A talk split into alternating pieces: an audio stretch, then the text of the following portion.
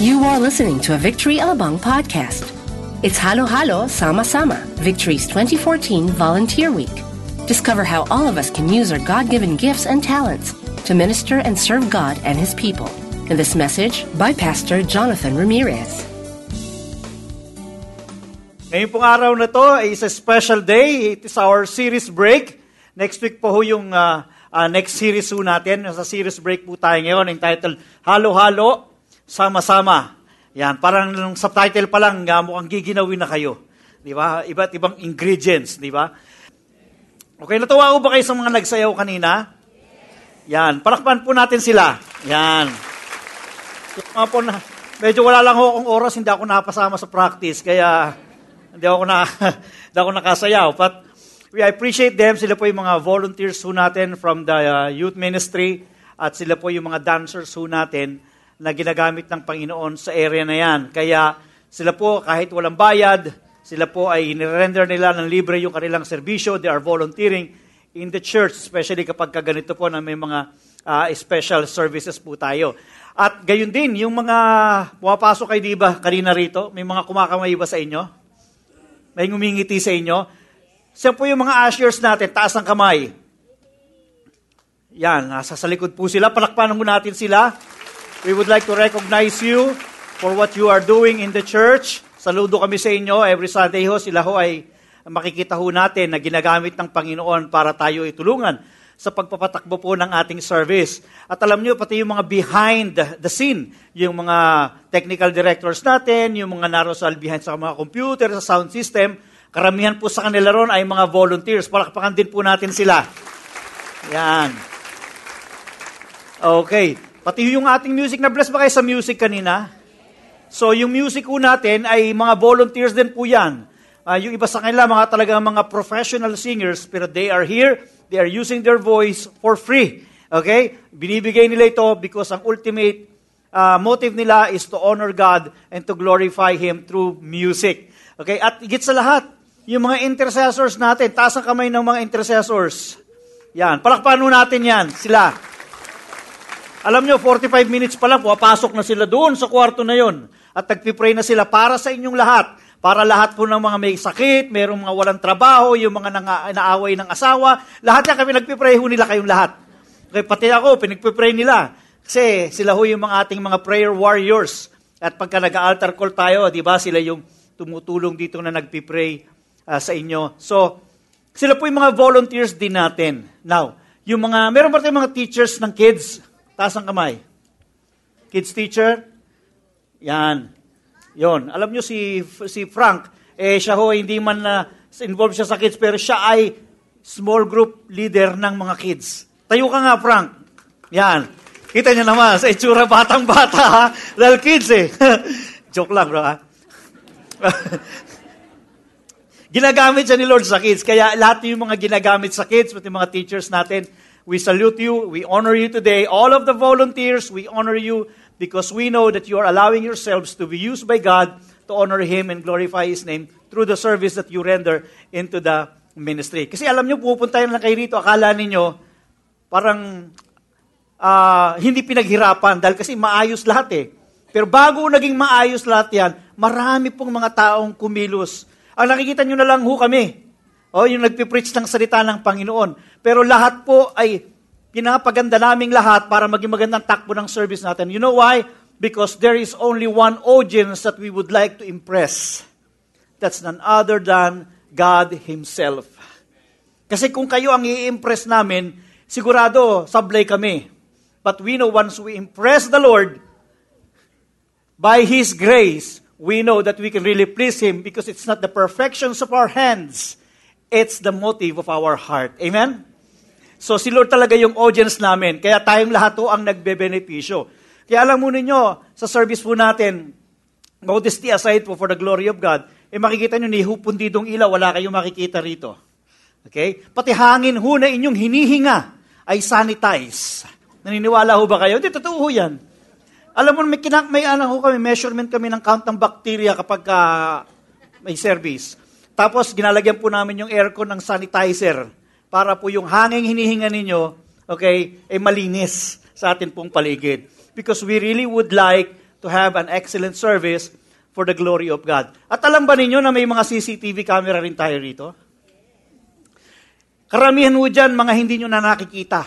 Okay? Kahit saan kayo pumunta rito, kahit doon, sa labas, hanggang doon, kahit CR lang ho walang CCTV camera rito. Bagamat may nagsasuggest lang yan, pero ayaw namin. Dito ho, alam namin kung sino-sino ang mga itsura ng mga natutulog. Kasi ang mga CCTV namin dito malinaw. Kay kalat. Kaya pagka nagsisimula ng pumikit ang mata at ngumanga, sinusong na kagad ng cameraman. Kaya kabisado namin. Pati nga ho yung natutulog, alam namin kung anong kinain niya. Bakit? Kasi pag gumanga ganyan, alam namin kumain ng malunggay. Okay? So, lahat po nang yan, ginagawa ho ng lahat ng mga volunteers, maging ng mga uh, kasama po natin na kahit na sila ay full-time, still they are rendering their hearts for the honor and glory of our God because we would like to give the best to the Lord. Kaya ko po sinasabi dahil yan po yung topic natin ngayon. Okay? Kaya halo-halo, sama-sama, iba-iba man tayo, pero pinagsama-sama tayo ng Panginoon to serve Him and to glorify His name. Tumayo po tayong lahat.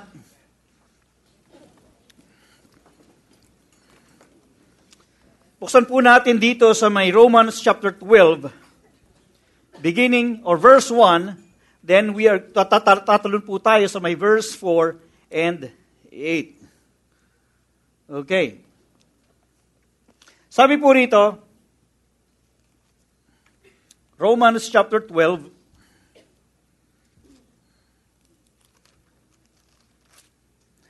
Therefore I urge you, brothers, in view of God's mercy, to offer your bodies as living sacrifices, holy and pleasing or acceptable to God. This your spiritual act of worship or spiritual worship. Do not conform any longer to the or, uh, verse 4. Sorry. Just as each of us has one body with many members, and these members do not all have the same function. So in Christ, we who are many form one body, and each member belongs to all the others. We have different gifts according to the grace given us. If a man's gift is prophesying, let him use it in proportion to his faith. If it is serving, let him serve. If it is teaching, let him teach. If it is encouragement, let him encourage. If it is contributing to the needs of others, let him give generously. If it is leadership, let him govern diligently. If it is showing mercy, let him do it cheerfully. Let's bow down our head. Ama, maraming salamat po na kami dinako mo sa lugar na ito minsan pa. We thank you, God, for once a week we come in this place to truly honor you and glorify you as we listen to your word. Salamat po, Panginoon. Bigyan mo kami ng pangunawa at bigyan mo ko ng kalinawan sa iyong mga salita and let the conviction of your Holy Spirit upon us. Makita namin kung ano-ano mga regalong ibinigay mo sa amin na magagamit namin para sa paglilingkod sa iyo. Salamat, Ama, sa pangalan ni Jesus. Amen. Makupo tayong lahat. Tatlong bagay pong ating pag-aaralan. These are elements in serving the Lord. First is spiritual worship. Sabi natin spiritual worship. Lahat po ng bagay na ginagawa natin must be a spiritual worship before the Lord. And worship means honoring God in glorifying Him in everything that we do. Pangalawa spiritual unity tayo ay merong pagkakaisa rito. And the very reason why we are united is because of Jesus Christ Himself. Number three, spiritual gifts. Hindi, ko, hindi kami naniniwala na merong taong hindi binayayaan ng regalo ng Panginoon para magamit sa paglilingkod sa Kanya. Lahat tayo ay may kanya-kanyang regalo, abilidad, talento, kakayanan na magagamit para sa kaharian ng Diyos. Simulan po natin. Okay? Spiritual worship. Sabihin natin minsan pa, spiritual worship. Akala natin minsan na ang pag sinabing worship, yun yung congregational singing lang. Okay? But worship is more than congregational singing. Katunayan, kahit ikaw ay umaawit sa Panginoon at takataas ng kamay, but sa puso mo walang tunay na pagsamba, o walang, hindi tunay na na-honor si Lord, hindi rin worship yan. It's just a mere singing. It doesn't mean you sing, you worship the Lord right away. Because God would always look at the heart. And the condition of the heart will determine whether you are really worshiping Him. Now, ang sabi po ng Romans 12.1, I appeal to you, therefore, brothers, by the mercies of God, to present your bodies as a living sacrifice, holy and acceptable to God, which is your spiritual worship. Now, kinakailangan po, para magawa natin yung tunay na spiritual worship, kailangan may maliwanag ang pagkakaunawa patungkol sa habag ng Panginoon or sa mercy of God. If you don't have proper view of the mercy of God, hindi mo magagawa yung tunay na pag-aalay ng iyong buhay sa Panginoon at magamit ito bilang isang buhay na pagsamba. Now, pag sinabing mercies of God o habag ng Diyos, ano bang ibig sabihin nito? Now, ang ibig sabihin nito, dahil tayo walang kakayanan linisin ang ating sarili sa ating mga kasalanan. Wala tayong kakayanan o abilidad para mapatawad yung ating kasalanan sa sariling atin, nakaasa tayo sa habag ng Diyos. Ang ating kaligtasan ay bunga ng kahabagan ng Panginoon. Not because we deserve it, but because we are just recipients of the mercies of God. Kinaawaan tayo, kinahabagan tayo ng Diyos. Now, bakit kinakailangan na natin maintindihan yun? Para nang sa ganun, walang pagyayabang sa atin. Okay? Pagka kasi iniisip mo na, oh, I deserve salvation. I deserve to be forgiven. Magiging mayabang tayo. It is not by our works that we are saved. It is just by the grace of God, by the mercy of God. Kaya kapag may proper understanding tayo about the mercy of God, hindi ka magyayabang. Lagi mong titignan ng Diyos at aasa sa Kanya na sa biyaya lang talaga ng Diyos, sa habag ng Panginoon, kaya ako naririto. So, hindi mo titignan ang paligid mo, ang sitwasyon ng buhay mo na dapat ikaw lagi ang may pribileyo. Okay, ikaw lagi ang nabebenepisyo. It's not. Bakit kinakailangan na natin maintindihan yun? Para nang sa ganun, walang pagyayabang sa atin. Okay? Pagka kasi iniisip mo na, oh, I deserve salvation. I deserve to be forgiven. Magiging mayabang tayo. It is not by our works that we are saved. It is just by the grace of God, by the mercy of God. Kaya kapag may proper understanding tayo about the mercy of God, hindi ka magyayabang. Lagi mong titignan ng Diyos at aasa sa Kanya na sa biyaya lang talaga ng Diyos, sa habag ng Panginoon, kaya ako naririto. So, hindi mo titingnan ang paligid mo, ang sitwasyon ng buhay mo na dapat ikaw lagi ang may pribileyo. Okay? Ikaw lagi ang nabebenepisyo. It's not about you. Because worship is not about us. Kaya pag hindi mo nakikita yung mercy, isipin mo, ikaw lagi ang dapat na ma-please, hindi ang, ang Diyos. Now, ay, pinag-uusapan din lang natin yung tinatawag na spiritual worship spiritual worship, worship is not about you. Sabi mo sa kata mo, it's not about you. Okay? Worship is not about what makes you comfortable. Alam niyo yung mga volunteers natin, nagpupunta sila rito, halimbawa ushers, bago pa man magsimula yung service nila, maaga na silang narito. Probably an hour before, narito na sila. Kayo pong mga nariyan, nakikinig, maybe one and a half hours, tapos uuwi na. Di ba? Bagamat yung merong, merong, merong iba na, medyo, medyo nalilate ng kaunti. Di ba? At yung mga medyo nalate ng kaunti, bago pa matapos yung pastor, umaalis na rin kagad. Di ba? Kaya misan, one hour na lang na ibibigay kay Lord. Di ba? Bato-bato lang po sa langit. Okay. Worship is not about what makes you comfortable.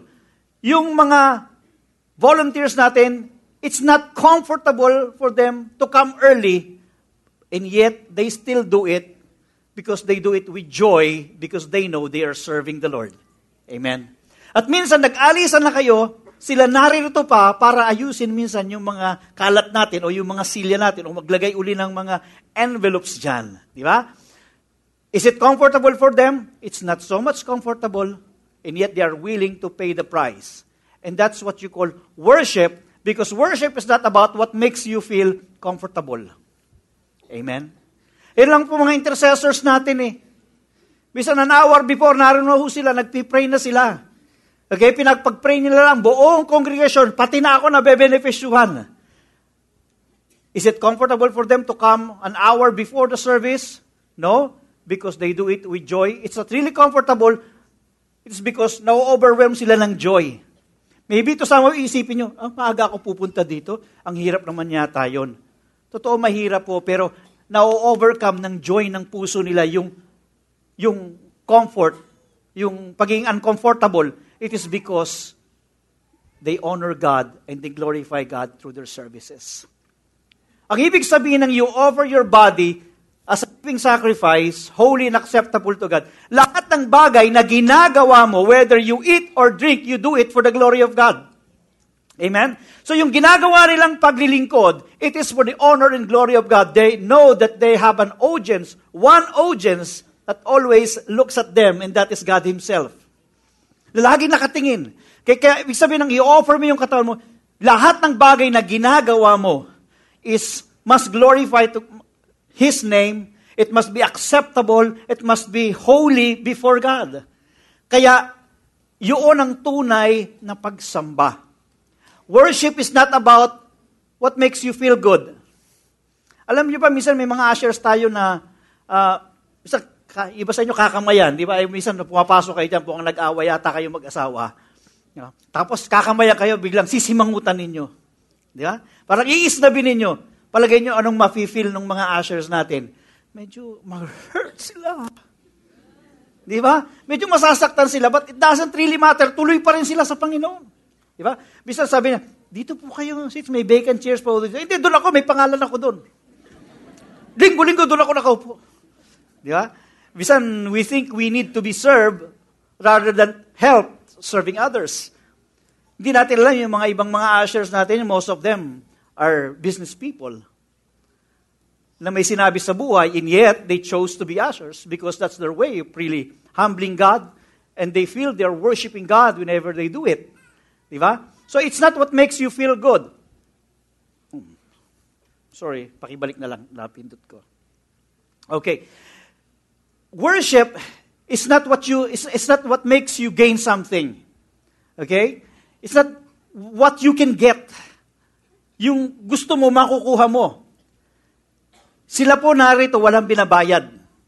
Okay? Wala silang tinatanggap anything. They do it for free. Again, ulitin ko, that's their way of worshiping God as well.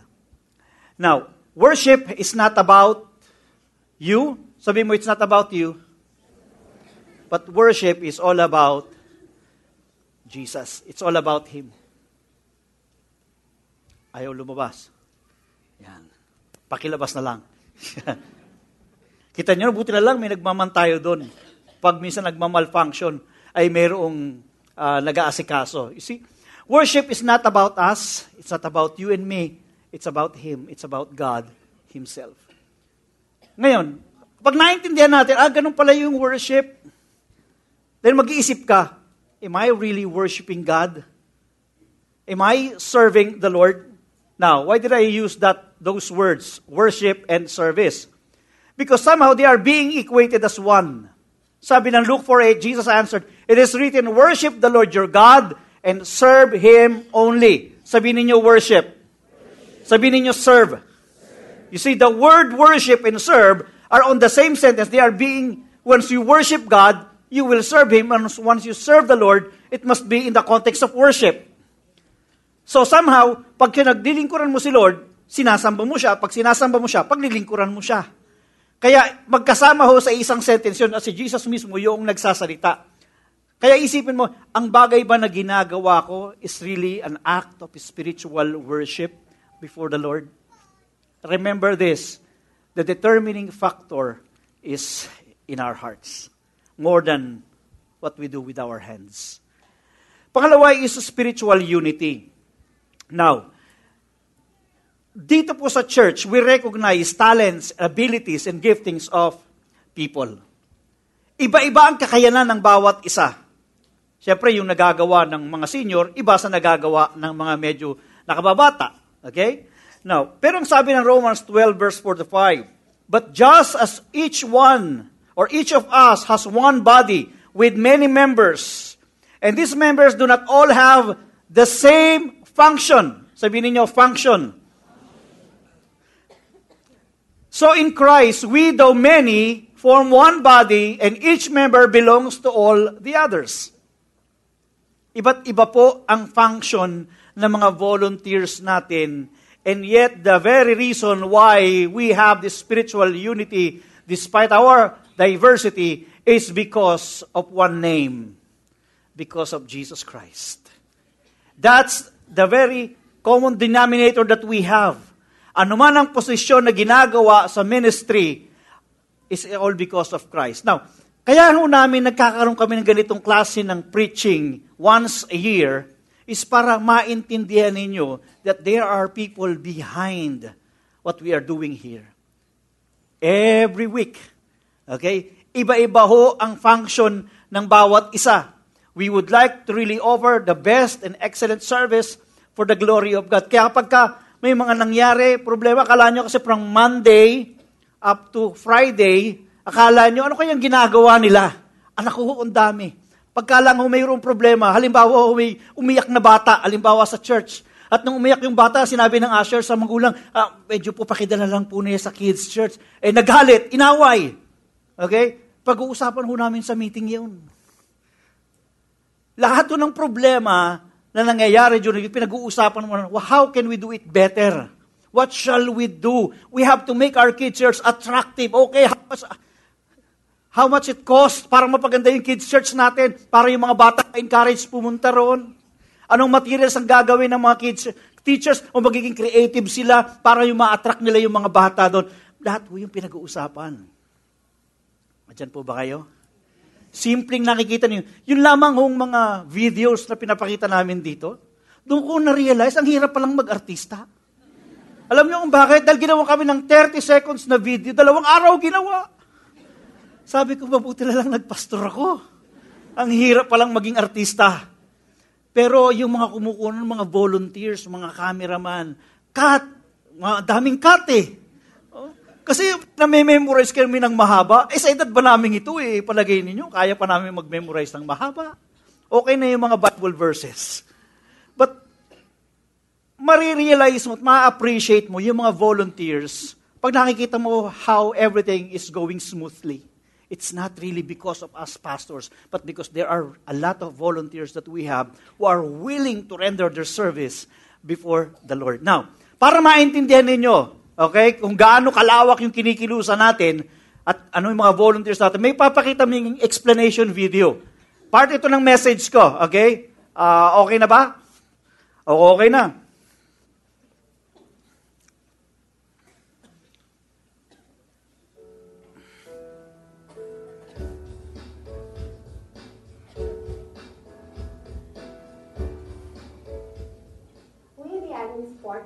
Handle the registration of event participants, provide information, and assist on data gathering and information management. We need people who are good at data encoding and assisting people in information and registration booths. At the Communications Ministry, volunteers provide creative support through video production, photography, graphic design and content for print, online media, and various church events. We call on photographers, video editors, script writers, voice talents, art directors, graphic designers, and copywriters to help us out. Every event can be enhanced by carefully crafted set designs and props that visually enrich our worship services and church events experience. This is what the production design ministry is all about. We are on the lookout for people who know set design, artistry and carpentry, and event styling. We work in partnership with the parents to equip and develop kids to be the next generation leaders with godly character and lifelong love for the word. We need people who are able to teach, make crafts, host games, and tell stories effectively. Kaya sama na sa Kids Ministry. Lead people to worship, and we provide music in the services and various church activities. We are holding auditions for singers, musicians, musical arrangers, and songwriters.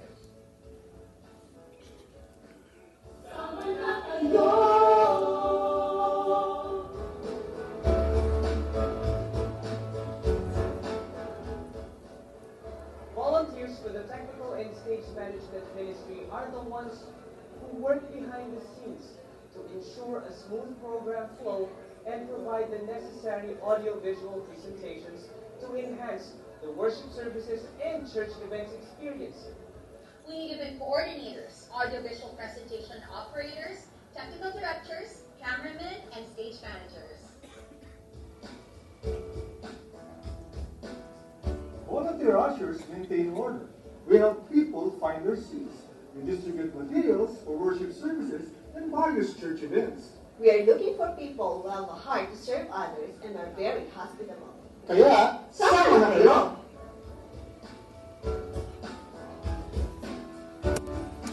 All right. Palakpakan natin yung ating mga volunteers.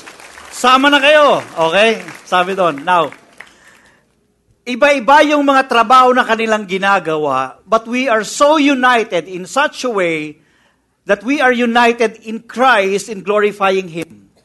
Okay? So, lahat kami, iba-iba man yung trabaho, pero may unity kami dahil ang gusto lang namin, ma-please si Lord sa buhay namin at of course, maging maganda yung ating service. Alam nyo, dito po sa Victory, kahit sang Victory kayo, dito sa 15 locations here in Metro Manila, pare-pareho ang organizational structure naming lahat. Pare-pareho.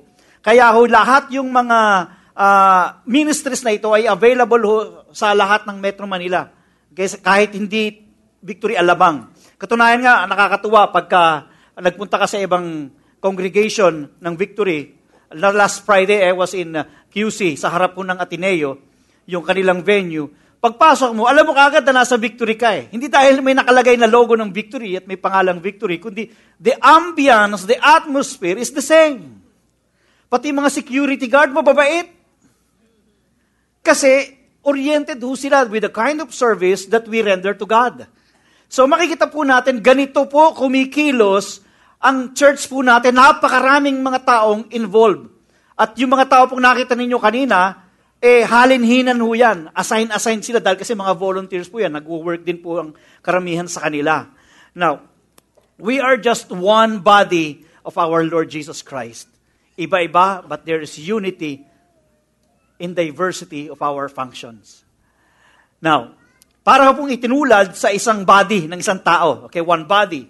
Okay, mayroon tayong 11 systems. Kasama ng respiratory, digestive system, okay? Labing isa. Pero wala akong katawan natin ang nag-aaway. Meron bang mga parte ng katawan ninyo nag-aaway? Ha? Yung bang yung, kamay ninyo, hindi nyo namamalay, bigla lala kayong sasal, sasasapukin, di ba? Katunayan, kapag kayong kamay mo naipit, pag naipit yan, buong katawan ang umaaray. Tama? Hindi ka makapagtrabaho. Lalo pagka namamagana. Yung bang ba, nap- napakpok ng martilyo, tapos pumusisit yung dugong ganyan, tapos biglang namaga, tapos nagkanana na. Thank you ha, for reacting. At least effective ako sa pag-imagine ninyo. Okay. So parang, ang sakit ulo ko, hindi ka makakilos. Eh, ang nasaktan lang naman, isang daliri lang naman eh. Di ba? Pero affected ang buong katawan. So, in the body of Christ. So, sa atin as a church, may isang maapektuhan, lahat tayo naapektuhan.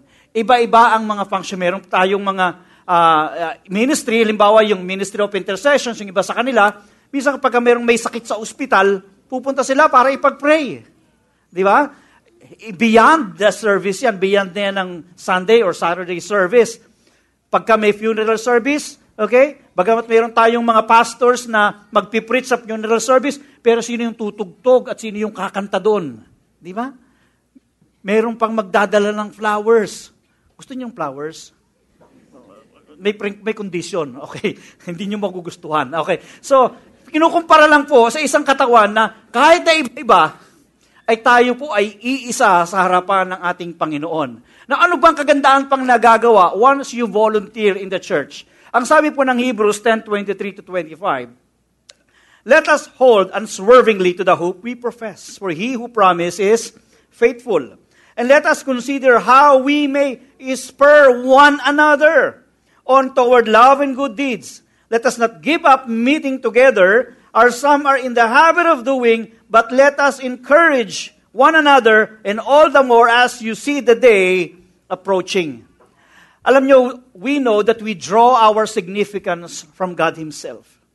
And God is using all of these responsibilities in the ministry, different functions, for people to feel, to feel that they are significant. Could you imagine, as ordinary as you are, gagamitin ka ng Panginoon para mapaganda ang stage, para mapaganda ang kids church, para maisaayos yung mga bata, okay? Nakikita mo na yung gift na binigay sa ni Lord, yung talent na naibigay sa ay ginagamit for the glory of God. It's one thing that once you once you are working, you are being paid. Okay? Ang motivation mo, dahil alam mo, pagdating ang 15 katapusan, may sweldo kang tatanggapin. Okay? Pero sa church, wala ka namang tatanggapin. Si, si Lord na magre-reward sa'yo. But ano yung pinaka-joy ng puso mo? It's the significance that you feel. That you know that once you are serving the Lord, God is using that ministry for you to, see, to feel that you are significant before the eyes of God. Amen? Iba po yun, iba yung feeling nun. Hindi kayang bayaran ng pera yung service na kanilang nire-render ibang, ibang klase yung pakiramdam. That's why we are opening the ministry at least once a year to encourage everyone. If you were, would like to serve God into the ministry, we want to know your talent, your ability, your capability, and you, we welcome you here in this ministry. Now, hindi po tayo kulang. Sabi, wala akong talent, hindi ko alam eh. Uh, naniniwala ba kayong may taong walang kakayanan? lahat po tayo mayroong kakayanan. Tama ho ba? Ngitian nga ho ninyo yung katabi ninyo. Kita nyo na? Yan, parang wala silang kakayanan ngumiti. Da? Pero yung may kakayanan ngumiti, pwede kang maging asher. Oh, di ba? Oh. Ngayon, kung hindi ngumiti kanina, hindi siya pwede. Kasi bawal ang nakasimangot sa mga asher. Hinuhuli, pinupusasan. Joke lang, joke lang. Okay. Okay. Now, may regalong ibinigay ang Panginoon sa bawat isa sa atin. We call that spiritual gifts. Okay? Now, sabi ng Romans 12, verse 6 to 8, We have different gifts according to the grace given to each of us. Bakit po regalo? Hindi natin pinaghirapan yan. Binigay ni Lord yan sa inyo. Okay?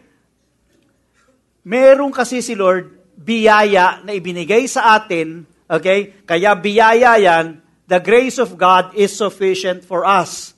The gift that He has given you is sufficient enough for you to serve the Lord. Amen? Pakakala nyo, nakita nyo sila Tito Panser, Rita Munet, si simpleng-simpleng ganyan yan. Ganyan na yan. Ginagamit sila ni Lord. Alam ba ninyo, ibang klase paggamit sa kanila Lord. Sampu ang ministry nila. Ah, sampu, sorry. sila po ay kumakanta. Alam nyo, nakita nyo rito? Kumakanta. Besame. Ay, yun ba yung kanta nyo? Kumakanta sila. Okay? Marami silang pinupuntan. Bisan, imbitahan sila sa wedding. Imbitahan sila sa, sa, dedication. Sa, sa patay. Ay, totoo. Kakanta lang ho sila. Hindi ho sila binabayaran. Libre. Okay? Kita mo ninyo, kaya ho sila senior citizen, and yet malakas pa, It is because they are serving God. They're using the gift that God has given them. Tumutulong pa ho sila sa missionary. Yung mga missionary, mag-around the world sila para puntahan ho yung mga missionary natin. Encourage. Sa ministry of giving, ginagamit din sila ni Lord. Membro pa rin ng ushering sila. Membro pa rin ng intercessory ministry yan. ano pa ba? Marami ho silang ministry. Kasi senior citizen, you know, they have more time. So they have dedicated their lives to the Lord. No, hindi ko sinasabing maging sampu ang ministry ninyo. Ang sinasabi ko, the gift that God has given you is sufficient enough so that you can honor Him and glorifying Him, glorify Him in your service. Amen? Now, sabi rito, if your gift is prophesying, then prophesy in accordance with your faith. Now, yung mga intercessors ho natin, may mga spiritual gifts ho sila, may mga gift of prophetic praying ho yung mga yan. Kaya if you know that you have that gift, you can be part of the, this ministry. Your, sabi rito, if it is serving, then serve. Kaya yung mga ushers natin, they serve. If it is teaching, then teach. Marami tayong mga kids teacher. Okay? If it is to encourage, then give encouragement. Yan. Yung kadalasan ng mga natutulog dito, ini-encourage silang magising. Okay? Yan yun. Then give encouragement. If it is giving, then give generously. Last Friday, I was talking to pastors Sabi na, if we think na yung mga may grace on giving, napapagod sila sa pagbibigay, hindi. Why? Because they have greater grace than ordinary congregation. Kasi meron silang grace eh. Ang kanilang nangangati yung kamay nila kapag wala silang nabibigyan. Naghahanap lagi sila ng bibigyan. They're always looking for opportunity to give. But because that is the time when they reap. They are making an investment in the lives of people and in the church. Kaya may mga tao talagang may special grace, lagi ang hinahanap, sino bang ibibless ko? Sino bang ibibless ko? That is why in the church, usually the most blessed people are those with the ministry of generosity or ministry of giving. Next, if it is to lead, do it diligently. Kaya may mga victory group leaders din tayo. If it is to show mercy, do it cheerfully.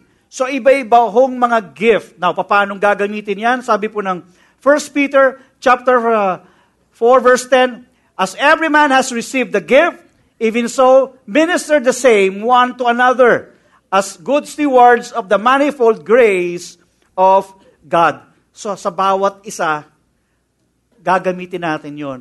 Halimbawa, ako ay merong gift of healing. It is not just for my benefit for myself. I have to use this. Look for people who are sick and pray for them. Why? Or else hindi ko magagamit yung purpose. Bakit ako binigyan ng ganong klase ng gift? Diyan po kayo. Why I preach every Sunday? Because that's my gift. The Lord operates in my life. His grace operates in my life on that area. That's why I preach. And if I don't preach, I'm wasting the gift that God has given me. You know why? The moment I preach and I do it for the glory of God, it is my gift to God as well. Same as you. Your talent is God's gift to you. What you do with it is your gift back to God. Binigyan ka ng Diyos ng regalo, kakayanan, abilidad. Yung anong gagawin mo sa meron ka, ayun ang regalo mo kay Lord. Will you use that ability and talent and gift for His glory or not? Sabi ng 1 Corinthians chapter 12, verse 4 to 7, There are different kinds of gifts, but the same Spirit distributes them. There are different kinds of service, but the same Lord. There are different kinds of working, but in all of them and in everyone, it is the same God at work. Now, to each one, the manifestation of the Spirit is given for the common good. Say, common good. Ibig sabihin, ang gift na binigay sa atin ni Lord ay para sa common good, sa ikabubuti natin. Kaya nga may unity tayo because we benefit from being together. Imagine niyo, kung kayo ako ay magpipreach, tapos wala kayo. Anong labas ko dito? Imagine niyo naman kung kayo ay narariyan, natakaabang kayong ganyan, parang walang tumatayo dito. Ano na itsura ninyo? Di ba? So we need each other. Amen. Sabi mo sa katabi mo, kailangan kita. Okay. Now, as part of my message, I would like to just show you and say to you the different ministry wherein you can use your gift. Halimbawa po, administrative support. Narinig natin kanina, nakita ho natin kanina, di ba? Sabi nito, we handle the registration of event, participants, provide information, and assist in data gathering and information management. Ang kailangan po nila ito, data encoders, information and registration booth assistants. So, kung kayo ay mayroong passion dito, okay, nice nyo mag-serve, sa administrative support kayo. Pangalawa yung tinatawag na communication. Okay? Sa communication po, sabi rito, we provide creative support through photography, video production, graphic design, and content for print, online media, and various church events. We need photographers, video editors, scriptwriters, voice talents, art directors, graphic artists, copywriters. So, nakikita nyo na ba kung saan yung kakayanan ninyo? Okay, halimbawa sa kids, okay? Kahit hindi kayo mukhang bata, pwede kayo dito. We work in partnership with parents to equip and develop kids to be the next generation leaders with godly character and lifelong love for the Word of God.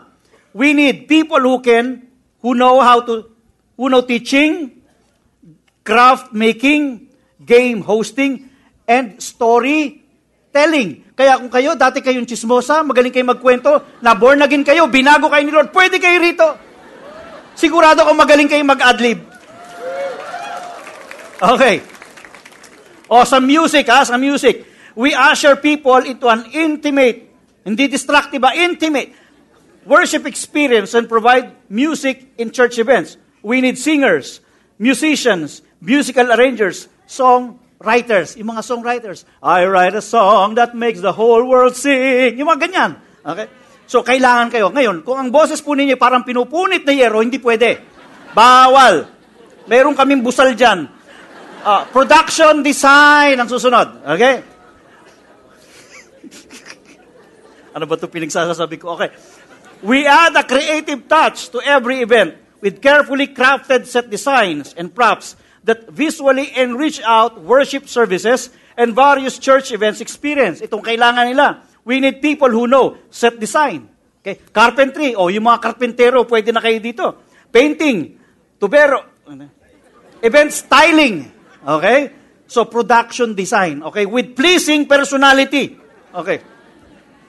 Next, technical and stage management. We work behind the scenes to ensure to ensure a smooth program flow and provide the necessary audiovisual support to enhance the worship services and various church events experience. Itong kailangan nila. We need event coordinators, audiovisual presentations, operators, technical directors, cameramen. Yan, kaya yung mga mahilig mag-selfie, pwede kayo dito. Stage managers. Yan, okay. Ushering and security. We maintain order and security, help people find seats, and distribute materials needed for worship services and church events. We need people who are service-oriented, hospitable. Yung madalas mo hospital, kailangan ano nila? Hospitable. Okay? So, ushering and security. Now, meron pong wala dito. Okay? Kasi sa mga seats ninyo, meron kayong, if you would like to be involved, susulat niyo yung pangalan ninyo para sa, sa Webes, narito kayo sa orientation sa 27. Now, yung Ministry of Intercession, yung mga prayer warriors natin, wala ho, wala ho dyan sa mga nakasulat dyan.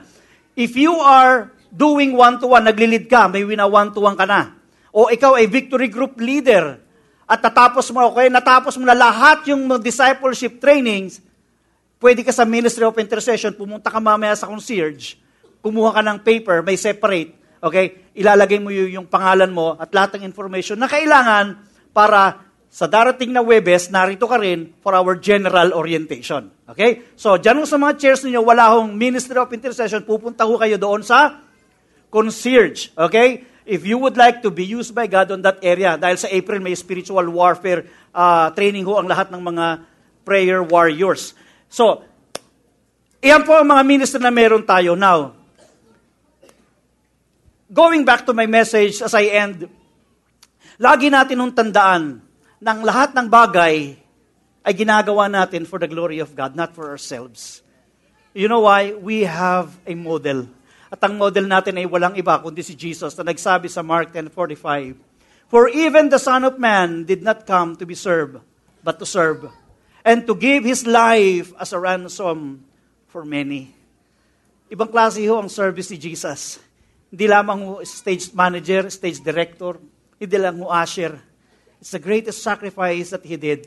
Sabi ng Philippians 2, 7 to 8, Jesus made Himself nothing by taking the very nature of a servant, being made in human likeness, and being found in appearance as a man, He humbled Himself by becoming obedient to death, even death on a cross.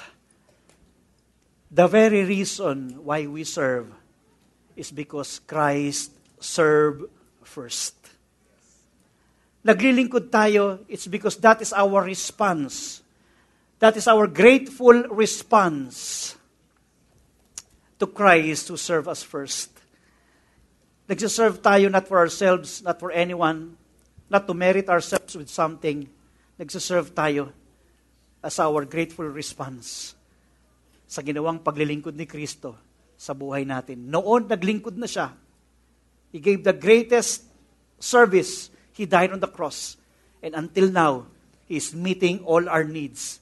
He is touching our hearts. He is continuously serving us.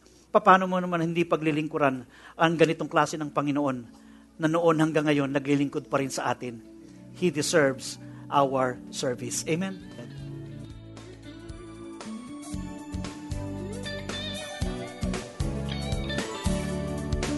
We hope you were inspired by that message.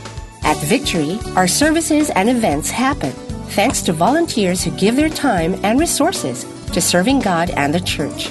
If you would like to volunteer this year or renew your commitment on your current ministry, please inquire at the concierge during our weekend services. Thank you and stay connected.